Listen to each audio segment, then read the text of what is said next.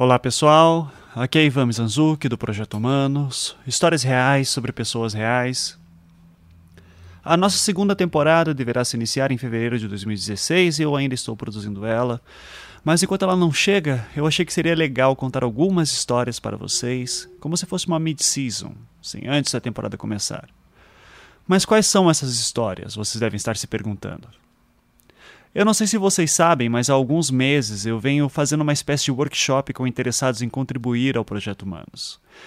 Nós temos realizado encontros via Hangout, trocado e-mails, e eu tenho ensinado técnicas de storytelling, que é o formato de podcast que fazemos aqui. Muitas histórias legais surgiram nesses encontros e serão elas que vocês vão ouvir por aqui. Elas são bem diferentes do que vocês já ouviram aqui, pois não são em formato de entrevistas. Nesta etapa em que nos encontramos, os candidatos estão ainda aprendendo a contar histórias individuais como pequenas crônicas. E é por conta disso que esses programas serão chamados de Projeto Humanos Crônicas. Serão histórias de amor, de saudades, superação, enfim, histórias reais sobre pessoas reais.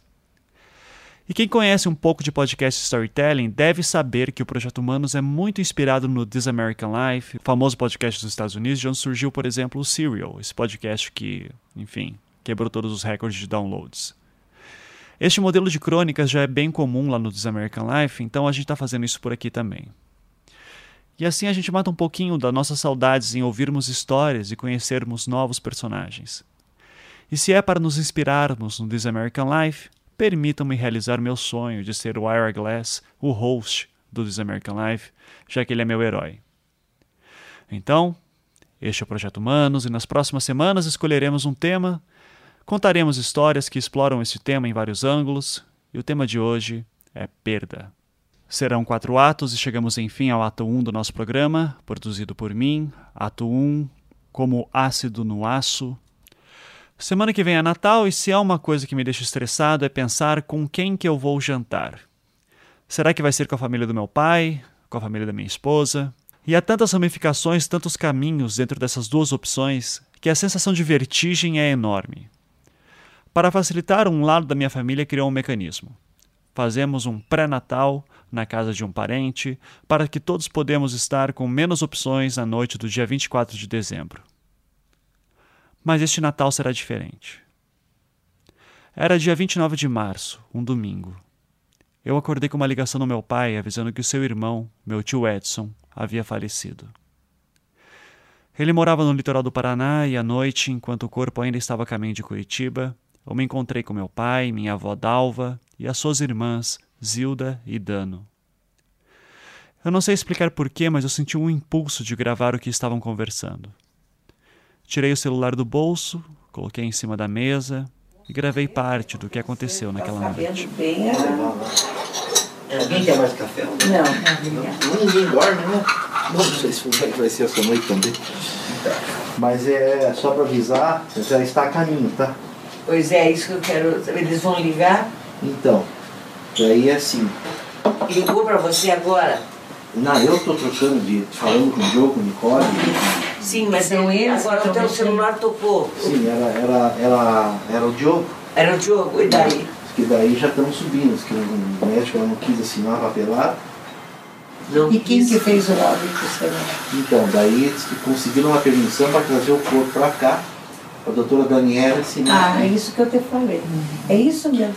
Quando pensamos em uma família se reunindo horas após a notícia de algum parente morto, provavelmente a cena que imaginamos é de todos de luto, chorando muito. Isso de fato ocorre, mas apenas nos primeiros momentos.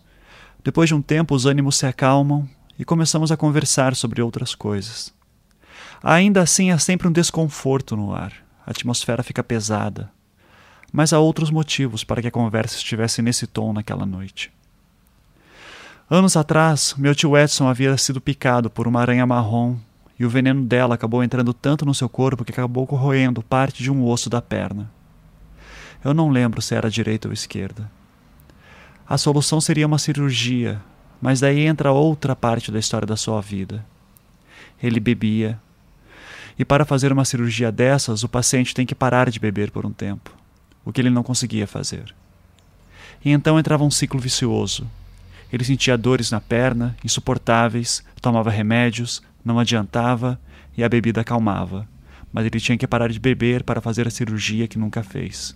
A saúde foi se agravando e anos atrás ele chegou a ser hospitalizado. Muito, muito. Só que da segunda vez que ele foi internado, na primeira vez ele foi internado com trinta por cento de chance de sobrevivência. trinta por cento de chance de sobrevivência. Ele teve que ser contido. Sabe o que é contenção no hospital? É amarrar também a pessoa. É agressivo que ele está. Agressivo não, a abstinência do álcool. Ele, ele via, ele, ele via... Delirava. É, delirava, ele via jacaré no, no teto, uma mosca vira, vira um monstro. É, terrível. Começa que a foi, ter... que foi terrível. Ter delírios. Tanto que, que quiseram...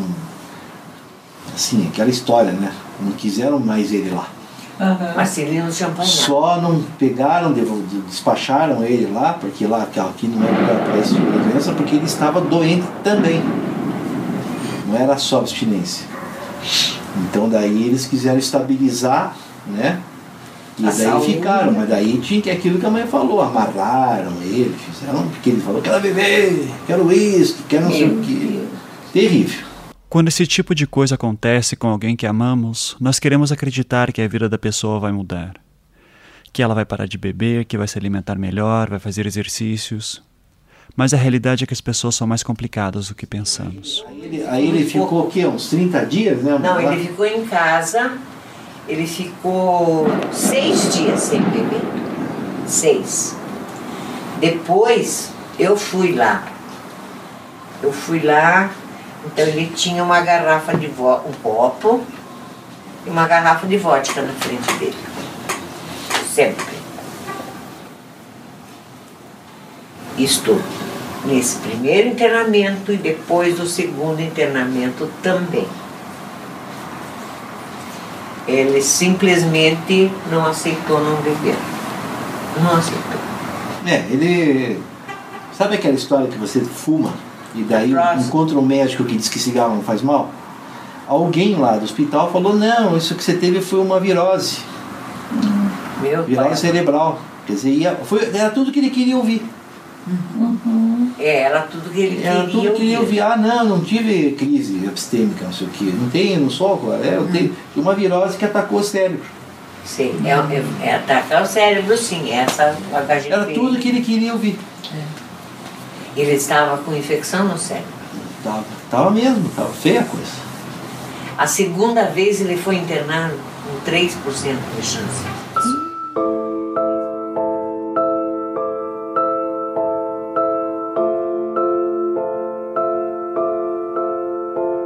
Aquela vez já foi para o Hospital das Nações, que daí já foi a, a, a essa menina... Doutora Dani. Hã? Doutora Daniela. A Daniela que encaminhou, porque no Hospital das Nações ela trabalhava. Pra ela, ela é clínica geral, ela, ela é, é clínica ela geral, é clínica e geral. Cardiologista, eu acho. Não sei, eu acho sei. Ela, ela, ela tem uma especialidade, não sei qual que é. Eu sei que ela, ela... Daí eu posso cuidar dele, porque melhor, né? Porque eu, eu trabalho lá. Daí quando, quando ele teve alta, daí ele teve alta, certo? Ele foi tratado, foi para U T I, lógico, foi para U T I, porque ele foi morto, pra, sim, praticamente morto. Deus me livre. Mas, calma. Daí, eu sei que daí a Daniela tratou dele tudo. E quando ela foi visitar ele em casa, ele, seis primeiros dias também, ele não viveu. Mas depois, não uísque, mas vodka, por causa do cheiro. Tipo, primeiro escondeu das pessoas, depois não escondeu mais.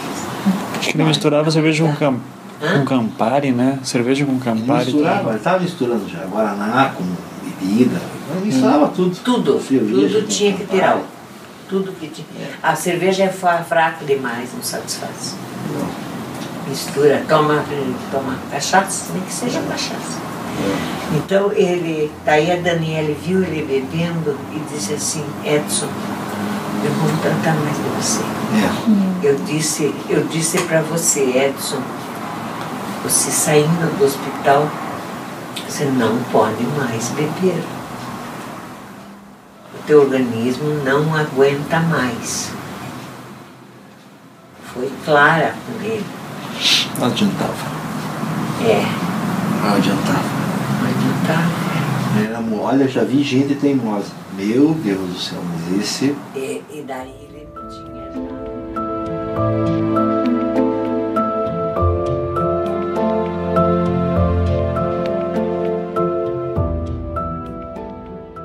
Meu tio era funcionário público e, por conta das dores que passou a ter, chegou a se aposentar com antecedência. Pegou o dinheiro que conseguiu da aposentadoria, sacou o F G T S e, com isso, comprou uma casa na praia. Quando eu soube que ele estava indo morar no litoral, eu fiquei feliz por ele, pois ele sempre amou pescar. Pensei que teria descanso afastado da vida da cidade. E eu nunca soube que essa sua mudança era também um sintoma da sua doença, e... até aquela noite.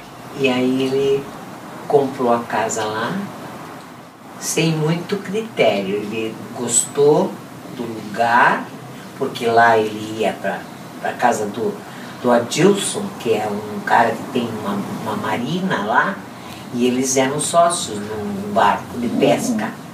E ele passeava, me levaram passear de barco, mas faz muito tempo, antes, bem anos atrás. Eu sei dizer que comprou a casa lá e eu fui também, fui lá. Foi, mas não voltou mais, porque ele falou que de lá não saiu. Que é, é, o alcoólico chama de fuga geográfica, né? É fuga geográfica. Ainda existe isso? É. Não, mas é coisa que tem, é fuga é, geográfica. Fuga geográfica, você sai do convívio da família, vai para um outro lugar para poder beber sossegado. Para poder beber sossegado, para ninguém te encher o saco. Fuga geográfica. Chama-se fuga geográfica. Hum. A ideia de que o alcoolismo é uma doença que influencia até na sua escolha de onde você quer morar foi algo completamente novo para mim. Minha avó, naquela noite, como em tantas outras, me ensinava uma coisa nova. E o motivo dela saber tanto sobre os sintomas do alcoolismo é que ela também já sofreu isso. Então, eu, eu, vou, fazer um, eu vou fazer um teste. Só presta atenção. Eu vou fazer um teste. Peguei e preparei. Eu tomava Coca-Cola com isso. Eu me lembro. Hoje, nossa, meu beijo hoje me, me dá ânsia. Eu achava que era café que ela tomava, sabe? Pensava, mas era Coca-Cola com uísque. Eu peguei e preparei um pouco de uísque, Coca-Cola, pus lá um gelinho. E fui tomando dentro daquele meu normal, assim, devagar. Porque um... Um copo dava quase o dia inteiro, porque eu, tava, eu bebericava. Nunca fui assim, beto.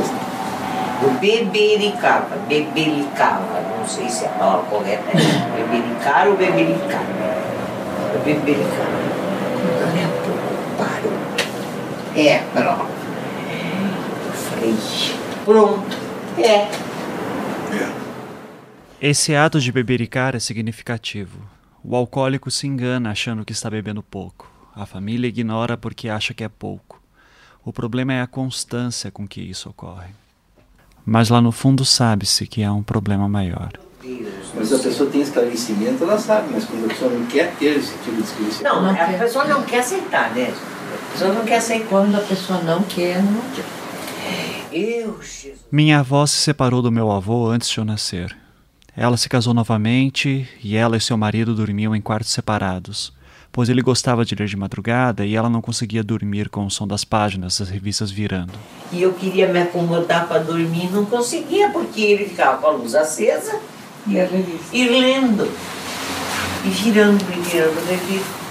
Mas tudo bem, ele que faça o que ele quiser. A gente dorme separadinho.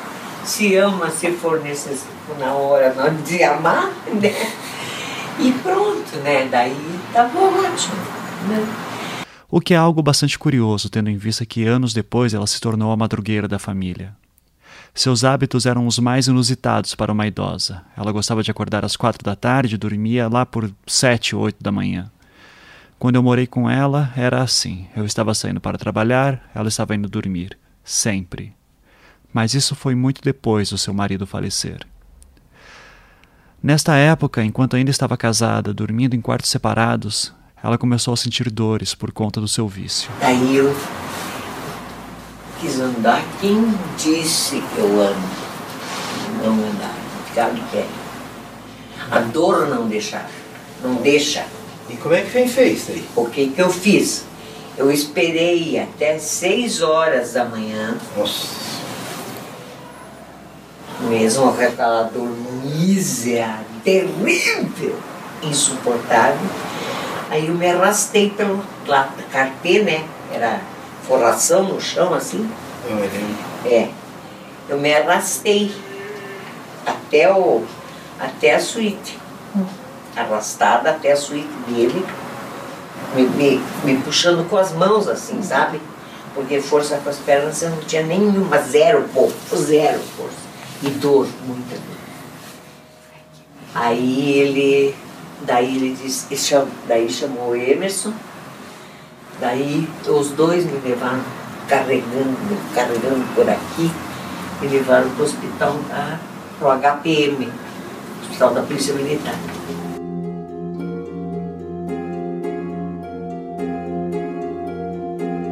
E lá eu fiquei.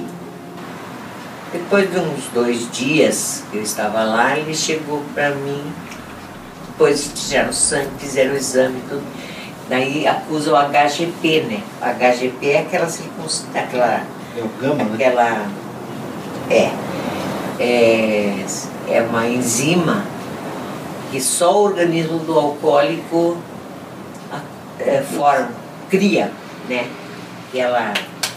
É, o índice de H G P numa pessoa que não bebe, ou que bebe socialmente, digamos assim, não aparece. Aparece em zero, alguma coisa. Então, o H G P... Tipo de um bafômetro, é, um retilômetro. É, isso, é, é isso. Agora, da pessoa que bebe diariamente, essa enzima é que faz com que você beba de novo. É, a falta dessa enzima causa o tremor. Por isso que você tem que repor, né? Para ela fazer de novo o efeito de baixar o, a ansiedade, sei lá. Eu...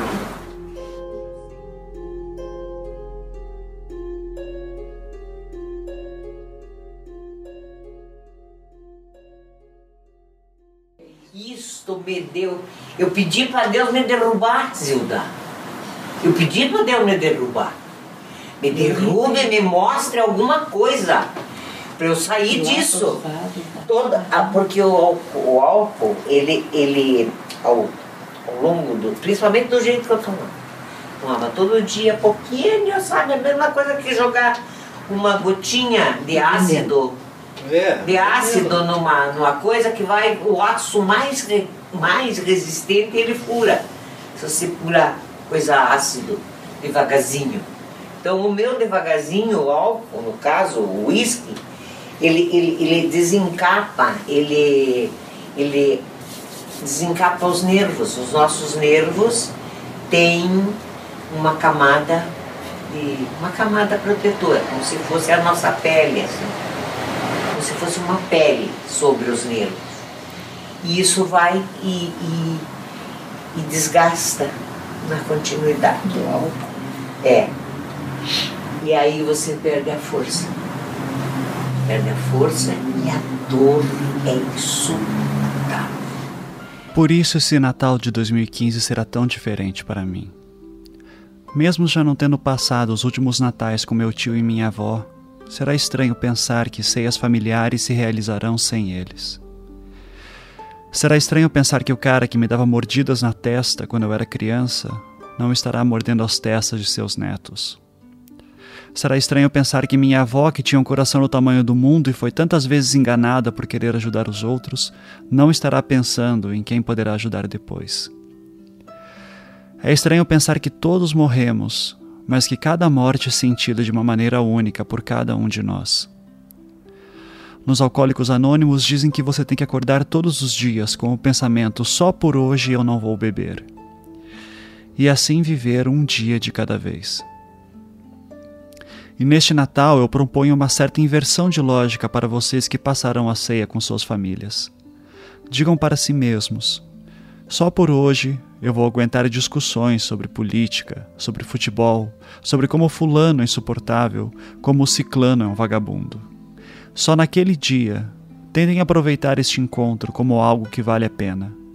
Pois vale. E se você conhece alguém que está com problemas com álcool, ofereça auxílio.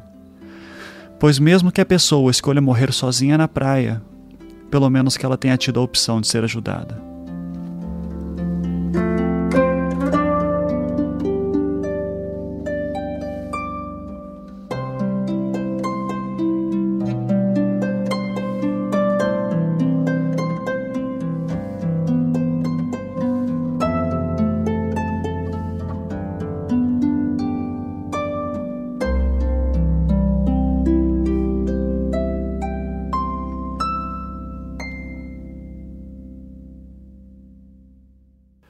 Chegamos ao ato dois de nosso programa, ato dois, Homem não chora. Eu não duvido que até hoje existam pais que falem isso para seus filhos. Eu mesmo devo ter ouvido isso uma vez ou outra quando eu era criança e fico feliz que essa mentalidade esteja mudando, mesmo que seja aos poucos ou muito rápido, eu não sei. A história a seguir nos mostra como mesmo aqueles mais durões das antigas, às vezes quebram suas regras. Ela foi produzida e narrada por Diogo Braga, que não... não é do M R G. Chamou o voo oito quatro três com destino à cidade do Rio de Janeiro. Durante a decolagem, o encosto de sua poltrona deverá estar na posição vertical e sua mesa fechada e travada. Em caso de despressurização, máscaras de oxigênio cairão automaticamente. Puxe uma máscara para liberar o fluxo e coloque-a sobre o nariz e a boca. Ajuste o elástico à volta da cabeça e respire normalmente. Se estiver acompanhado de uma criança ou alguém que necessite de ajuda, coloque a sua máscara primeiro para em seguida ajudá-lo. Luzes de emergência ao longo da cabine no piso do teto indicarão o caminho para as seis saídas de emergência, se localizadas duas portas na parte dianteira, duas saídas sobre a... Tá bom, tá bom, eu admito. Eu tenho vinte e oito anos e hoje eu chorei em público. É a primeira vez que eu choro como homem adulto. Chorei na rua e por mais que meu pai falasse em minha infância que homem não chora, hoje eu chorei copiosamente. De tal forma que todas as pessoas que passavam me olhavam e percebiam. Mesmo que eu tenha tentado me segurar e disfarçar. Não há situação de fragilidade maior que esta. Uma situação que um homem não deve se sujeitar. A última vez que eu havia chorado, eu devia ter por volta dos meus treze, quatorze anos. E eu me lembro até hoje. Estávamos eu e Rodrigo, um amigo de infância, indo para um luau de carnaval. Os dois bem arrumados e cheirosos, cheios das expectativas que uma criança, quase adolescente, possui quando sai para uma festa. Ao nos dirigirmos para o portão, eis que surge Kojak, o enorme cão de guarda do condomínio de casas que vivíamos. Com as pernas bambas, cambaleou em nossa direção balançando o rabo, com pelo sujo, fedido e um bafo de morte. Kojak, apesar de agora moribundo, havia sido um cão incrível. Era um pastor alemão enorme, que mesmo sendo um temível cão de guarda, havia tido toda a calma e gentileza de suportar nossas brincadeiras infantis. Tiveram uma paciência de Jó para aturar todas as puxadas de rabo e todas as vezes que o montamos para o fazer de cavalo. No entanto, naquele dia ele não era tão belo como fora outrora. Já possuía seus doze anos, o que corresponde a uns oitenta e quatro em idade de cães. Estava tão velho que o simples fato de o ver andando era tão raro que nos assustamos. Naquela hora, ele levantou de súbito, percorreu cinco ou seis metros com um ânimo jovial, sacudiu a cabeça, ensaiou um latido e enfiou seu focinho em minha mão. Afastei rapidamente porque tinha acabado de tomar banho. Eu estava limpo indo para o luau. O enxotei logo dizendo: "Sai fora, seu fedido!" Rodrigo o enxotou também, fazendo alguma menção de que nossas mãos poderiam até cair caso o Kojak as lambesse. Então saímos do condomínio e fomos para o aguardado luau. Nos divertimos muito. Passada a noite, voltamos a pé observando o lindo nascer do sol, descalços, sujos de areia da praia e da foligem da fumaça da fogueira. Abrimos a porta do condomínio e chamamos logo: "Kojak, Kojak!" Mas nem sinal dele. Agora que estávamos sujos, poderíamos afagá-lo o quanto ele quisesse, pois a caatinga que pegaríamos dele iria logo ser lavada com um banho. Mas nem sinal.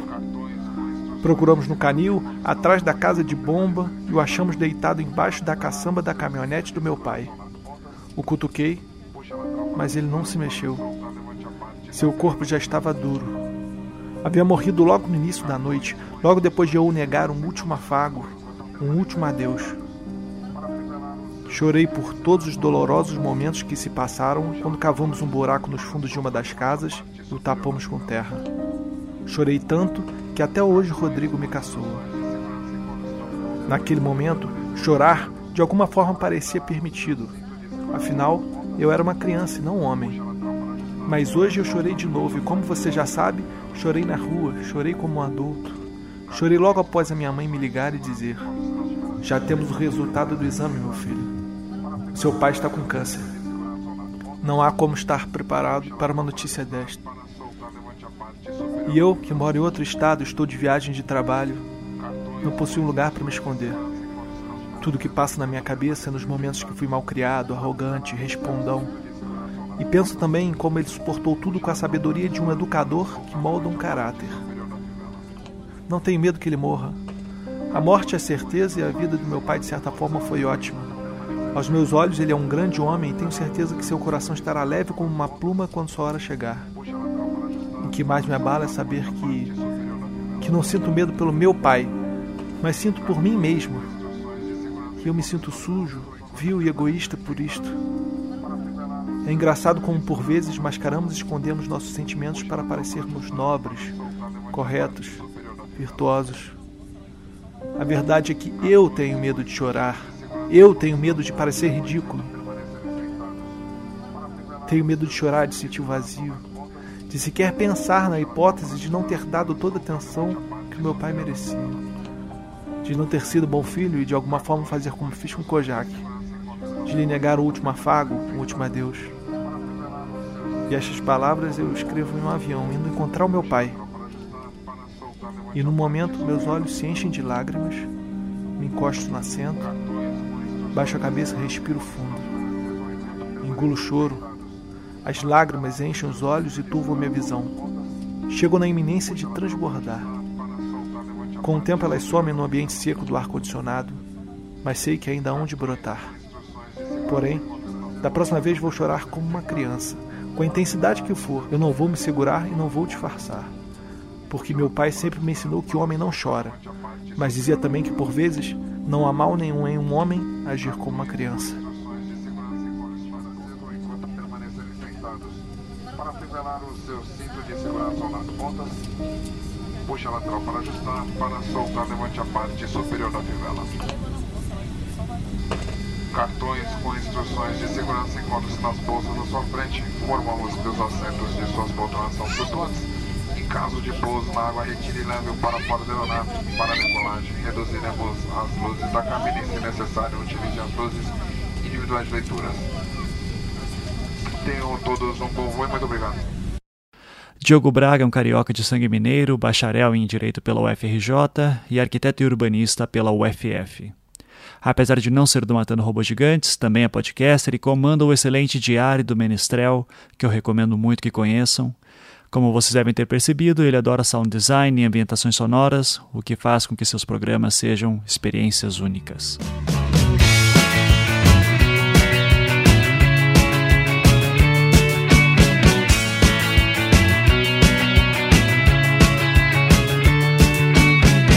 Chegamos ao terceiro ato de nosso programa, ato três, sobre janelas e ficções. Sabe quando você para para pensar quando foi a melhor época da sua vida? Quando faço isso, sempre lembro de uma casa onde morei com meus pais, num bairro residencial aqui em Curitiba. E sempre que passo na frente dela, me pergunto como será que ela está. Será que mudaram os móveis? Quebraram alguma parede? Um dia eu ainda toco a campainha deles e peço para que me deixem fazer uma visita.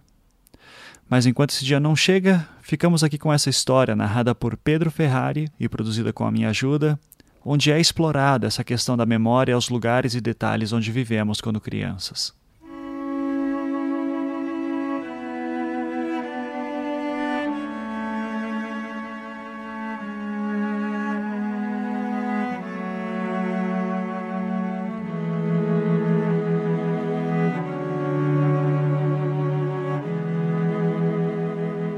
costumava ficar encarando por horas as estrelas adesivas pregadas no teto. Bastava desligar as luzes do quarto e elas logo se destacavam na escuridão, um brilho esverdeado e discreto. Sempre fechava a porta, em parte para que o brilho das estrelas não fosse atrapalhado pela luz do corredor, sempre acesa, em parte para abafar os estalos da madeira do piano da sala. Aquilo me apavorava.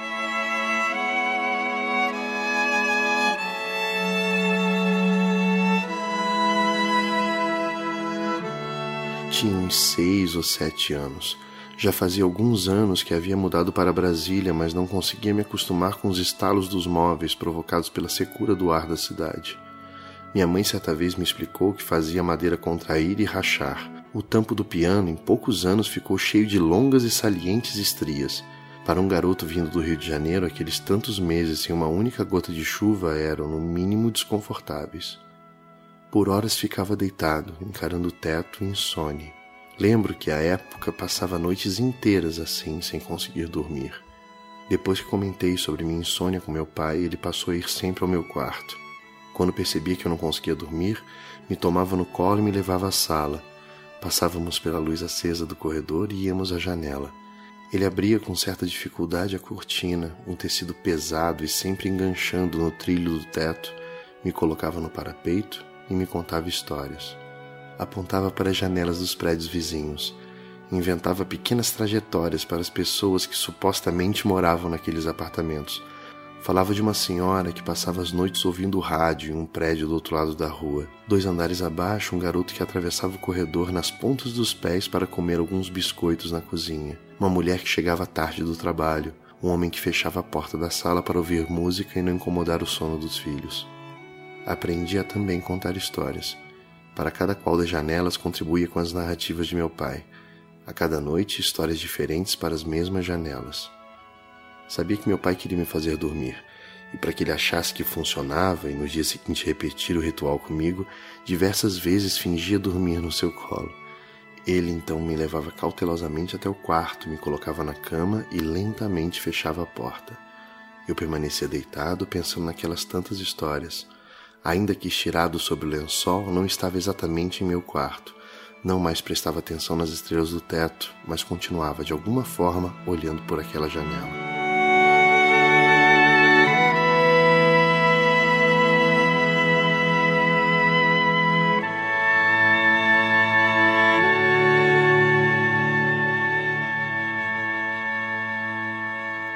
Sem notar, acho que aprendi a amar a ficção. E não colocá-la abaixo daquilo do que se pode tocar.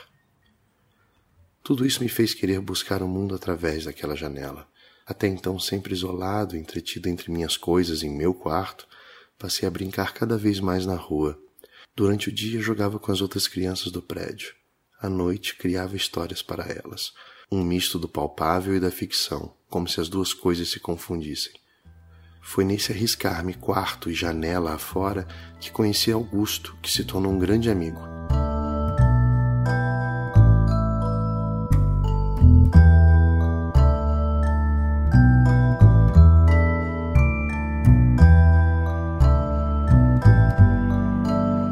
Sentávamos em um banco em frente à portaria do prédio e, vendo vai e vem das pessoas, construíamos histórias sobre aquela gente que não conhecíamos.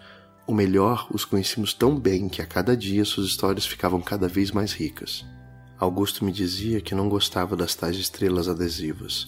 Elas atrapalhavam seu sono, o distraíam. Em seu quarto, que tantas vezes visitei, tantas coisas que o definiam. A escrivaninha sempre com folhas e mais folhas desenhadas, um teclado que adorava dedilhar. Ele morava no andar logo abaixo do meu. O desenho dos cômodos era o mesmo, mas são essas pequenas diferenças, a escrivaninha, a posição do armário e da cama, que faziam daquela casa dele, não a minha. Vivia em meio às suas próprias ficções.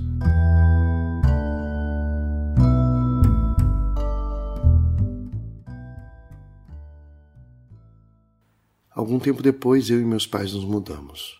Ainda visitava o prédio e Augusto. Era pequeno demais para compreender o que aconteceu, mas algum problema com o dono do apartamento que os pais de Augusto alugavam os fizeram mudar. Quando saí com meus pais do prédio, Augusto se mudou para a casa onde eu morava. Lembro de visitá-lo algum tempo depois, e o quão estranho era entrar no quarto que era meu, mas agora refeito como o quarto de Augusto. A velha escrivaninha dele colocada onde antes ficava meu puff, as estrelas do teto arrancadas. Com o tempo, as visitas a meu antigo prédio se tornavam cada vez mais esparsas. Alguns meses depois, já não ia mais à casa de Augusto.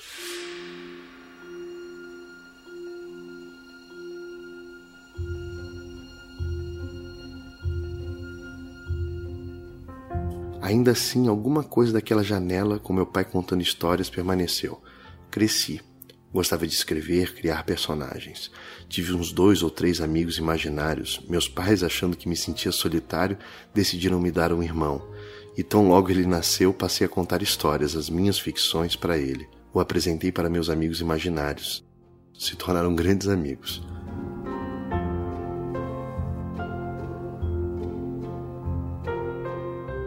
Em cada situação diferente, criava minhas próprias janelas. Decidi cursar História, e então minha janela se dava entre fontes históricas e bibliografias. Elas eram palpável, e eu as misturava com as minhas próprias ficções pessoais. Mais velho, mudei-me para uma kitnet apertada, com uma janela pequena, quase um basculante, que dava a um prédio separado por poucos metros do meu.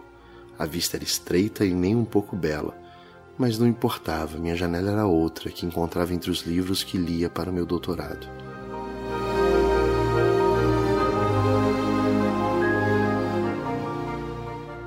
Desse inquietamento com as tantas histórias que nos cercam, tive a curiosidade de revisitar meu antigo prédio. Já tinha uns vinte e tantos anos e pouca esperança de encontrar meus antigos amigos, ou Augusto. Ainda assim, fui até lá.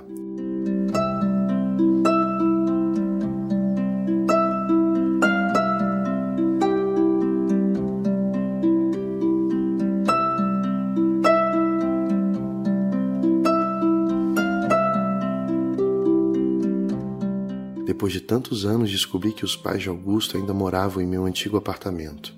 Me convidaram para entrar. Sentei-me no sofá, que nunca foi meu, no canto da sala que mal reconhecia. Mas as pesadas cortinas da janela ainda estavam lá.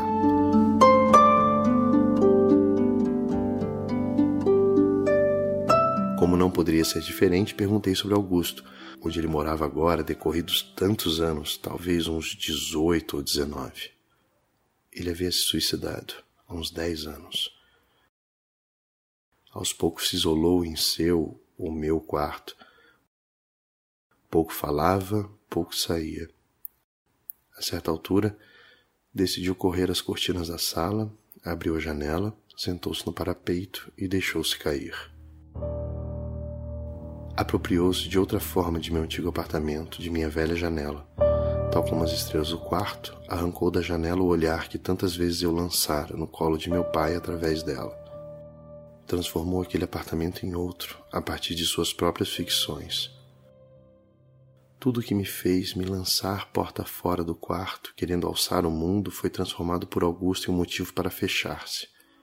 Por muito tempo acreditei à janela de meu velho apartamento essa vontade de conhecer o que está lá fora. Mas não. Eu, assim como Augusto, transformamos aquele espaço no que queríamos, quer seja se inspirando a sair e explorar, quer seja isolando-se e se deixando cair.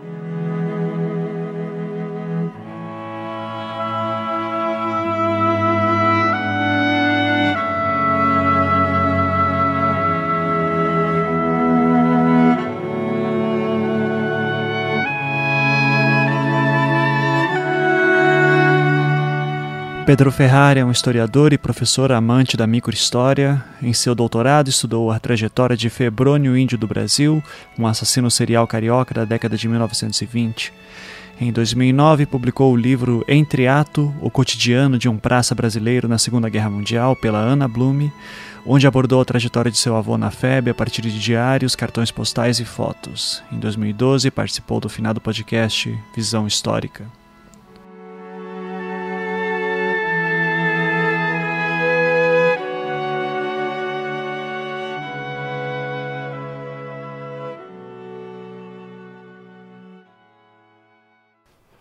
Chegamos ao quarto e último ato deste programa, ato quatro.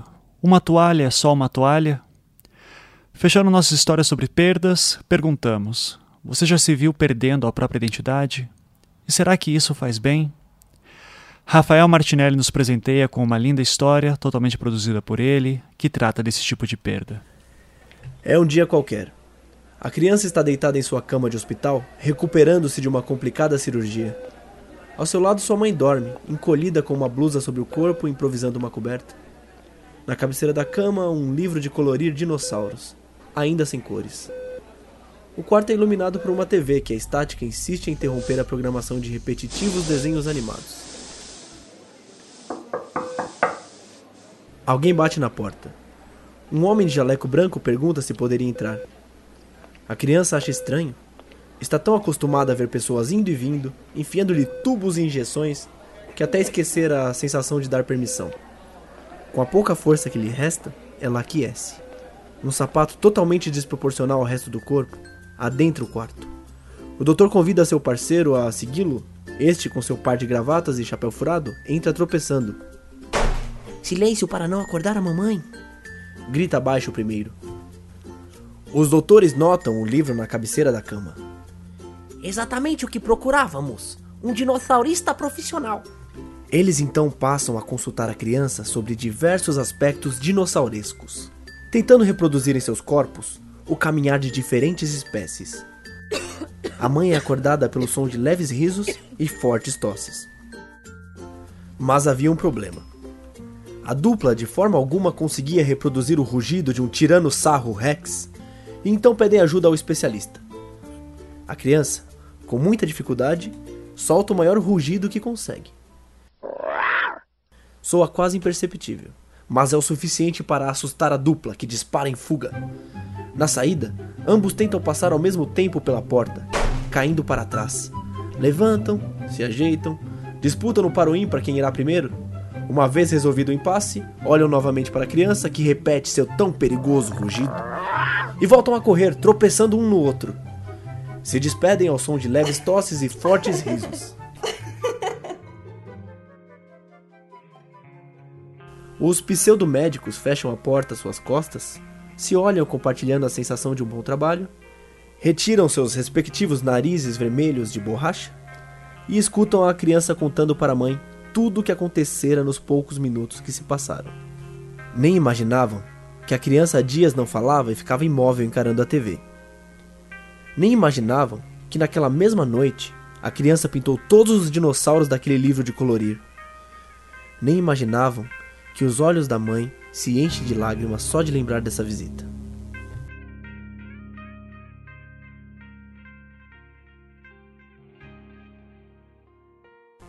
Quando eu era pequeno, brincava de ser herói. Eu vestia uma toalha como capa, cortava um pedaço de papelão para fazer uma máscara e estava pronto para salvar o mundo! Mas o tempo passa rápido. Alguns anos depois, as responsabilidades aumentam e a realidade bate. Descobri que a toalha é só uma toalha. Que não sou capaz de salvar o mundo. Por isso minha capa tornou-se uma gravata.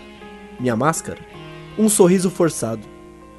O vilão me maltrata e atormenta mensalmente, disfarçado de números, invadindo minha casa por debaixo da porta.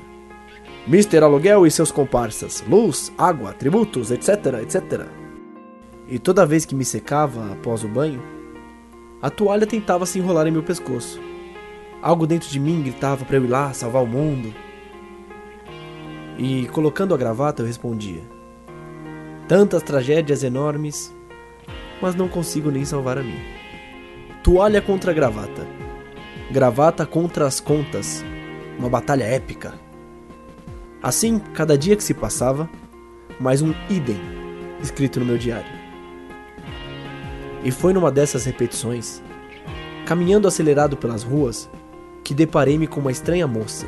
Rosto colorido, nariz vermelho, roupas que mal cabiam no corpo. Eu estava atrasado, mas ela me acompanhou. Ao meu lado, perguntou-me se eu poderia ajudá-la. Na verdade, tentava me persuadir, dizendo que seria mais cômodo para mim ajudar do que ter que aguentá-la enchendo o meu saco. Ok, me convenceu. Me convenceu fácil demais, provavelmente porque parte de mim queria muito ver o que ela ia fazer. Aquela parte de mim que queria esquecer que eu estava indo pro trabalho, cada dia com a gravata mais apertada, prestes a me sufocar. Aí, ela me posicionou diante de alguns objetos no chão. Objetos esses espelhados à minha frente, onde ela tomou seu posto. A moça veste um capacete e sinaliza para que eu também o faça. O mesmo com as cotoveleiras e joelheiras. Em seguida, uma espada verde, de espuma. A minha era azul. Enfim, gritou: "Em guarde!" E avançou em minha direção.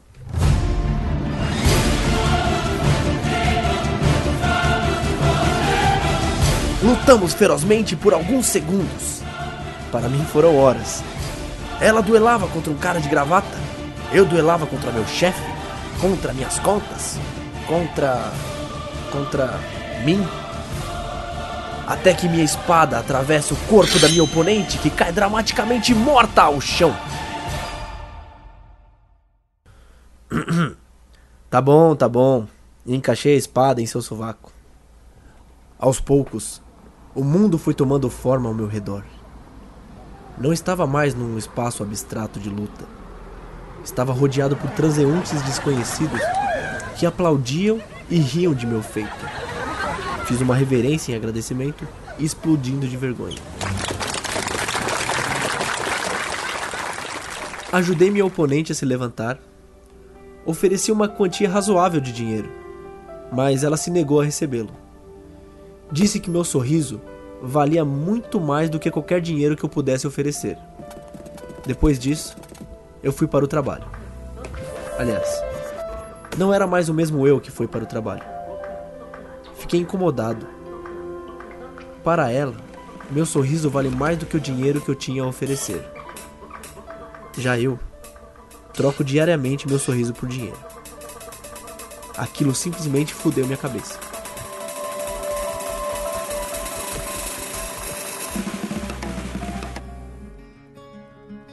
Hoje sou palhaço. Para muitos, é difícil ouvir essa frase sem interpretar pejorativamente. Mas sim, sou palhaço. Com prazer e orgulho. Palhaço profissional. Um termo que muitos acham ser uma piada. Mas não é. Desde que me deparei com aquela estranha criatura na rua, passei a estudar a linguagem. E acredite, não é nada fácil. Existem diversas técnicas, teorias, limites éticos... Enfim, assim nasce o palhaço doutor Zé Ninguém, que nada mais é que eu. Sendo Zé Ninguém, não preciso ter vergonha dos meus erros ou reprimir minha imaginação. E conversando com a mãe da criança que visitei há poucos dias, aquela especialista em dinossauros, percebi que não preciso de uma máscara de papelão. O nariz de borracha é uma máscara de verdade. Mas calma, não quer dizer que voltei a ser criança. Sei bem que não vou salvar o mundo ou qualquer coisa assim, mas posso transformar o momento. E se isso é tudo que eu posso fazer, darei o máximo para fazê-lo da melhor forma possível. Enquanto homem, artista, palhaço, posso fazer de minha profissão a ideia de transmitir um pouco de subversão. Palhaço não é só piada. Afinal, você está até agora me ouvindo e eu não contei nenhuma. Apenas te apresentei um ambiente lúdico e te convidei a ser mais aberto para isso. Não, não é uma campanha de alistamento para palhaços. Essa foi a minha trajetória, cada um que encontre a sua. Sendo assim, é opção sua ouvir toda essa história que te contei e duvidar de cada palavra. Afinal, que credibilidade tem um palhaço? Pois sabemos bem que uma toalha é só uma toalha, assim como uma história é só uma história. Ou então você pode afrouxar um pouco essa gravata aí, erguer uma espada de espuma e lutar contra você. Enfim, me despeço. Deixo aqui minhas reverências e agradecimentos por ter me ouvido até agora. E peço apenas uma coisa em troca, se não for pedir demais. Seu sorriso. Acredite, ele vale muito mais que seu dinheiro.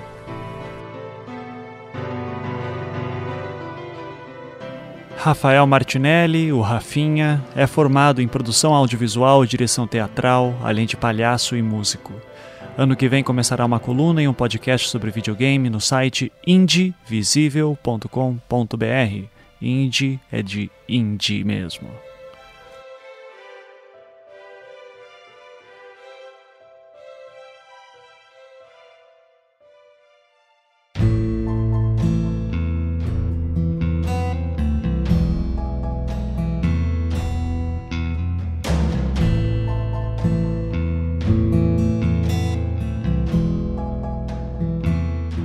Projeto Humanos é um podcast que visa apresentar histórias íntimas de pessoas anônimas. Ele tornou-se possível graças à ajuda dos patrões do Anticast, que contribuem imensamente para que nossos programas continuem acontecendo.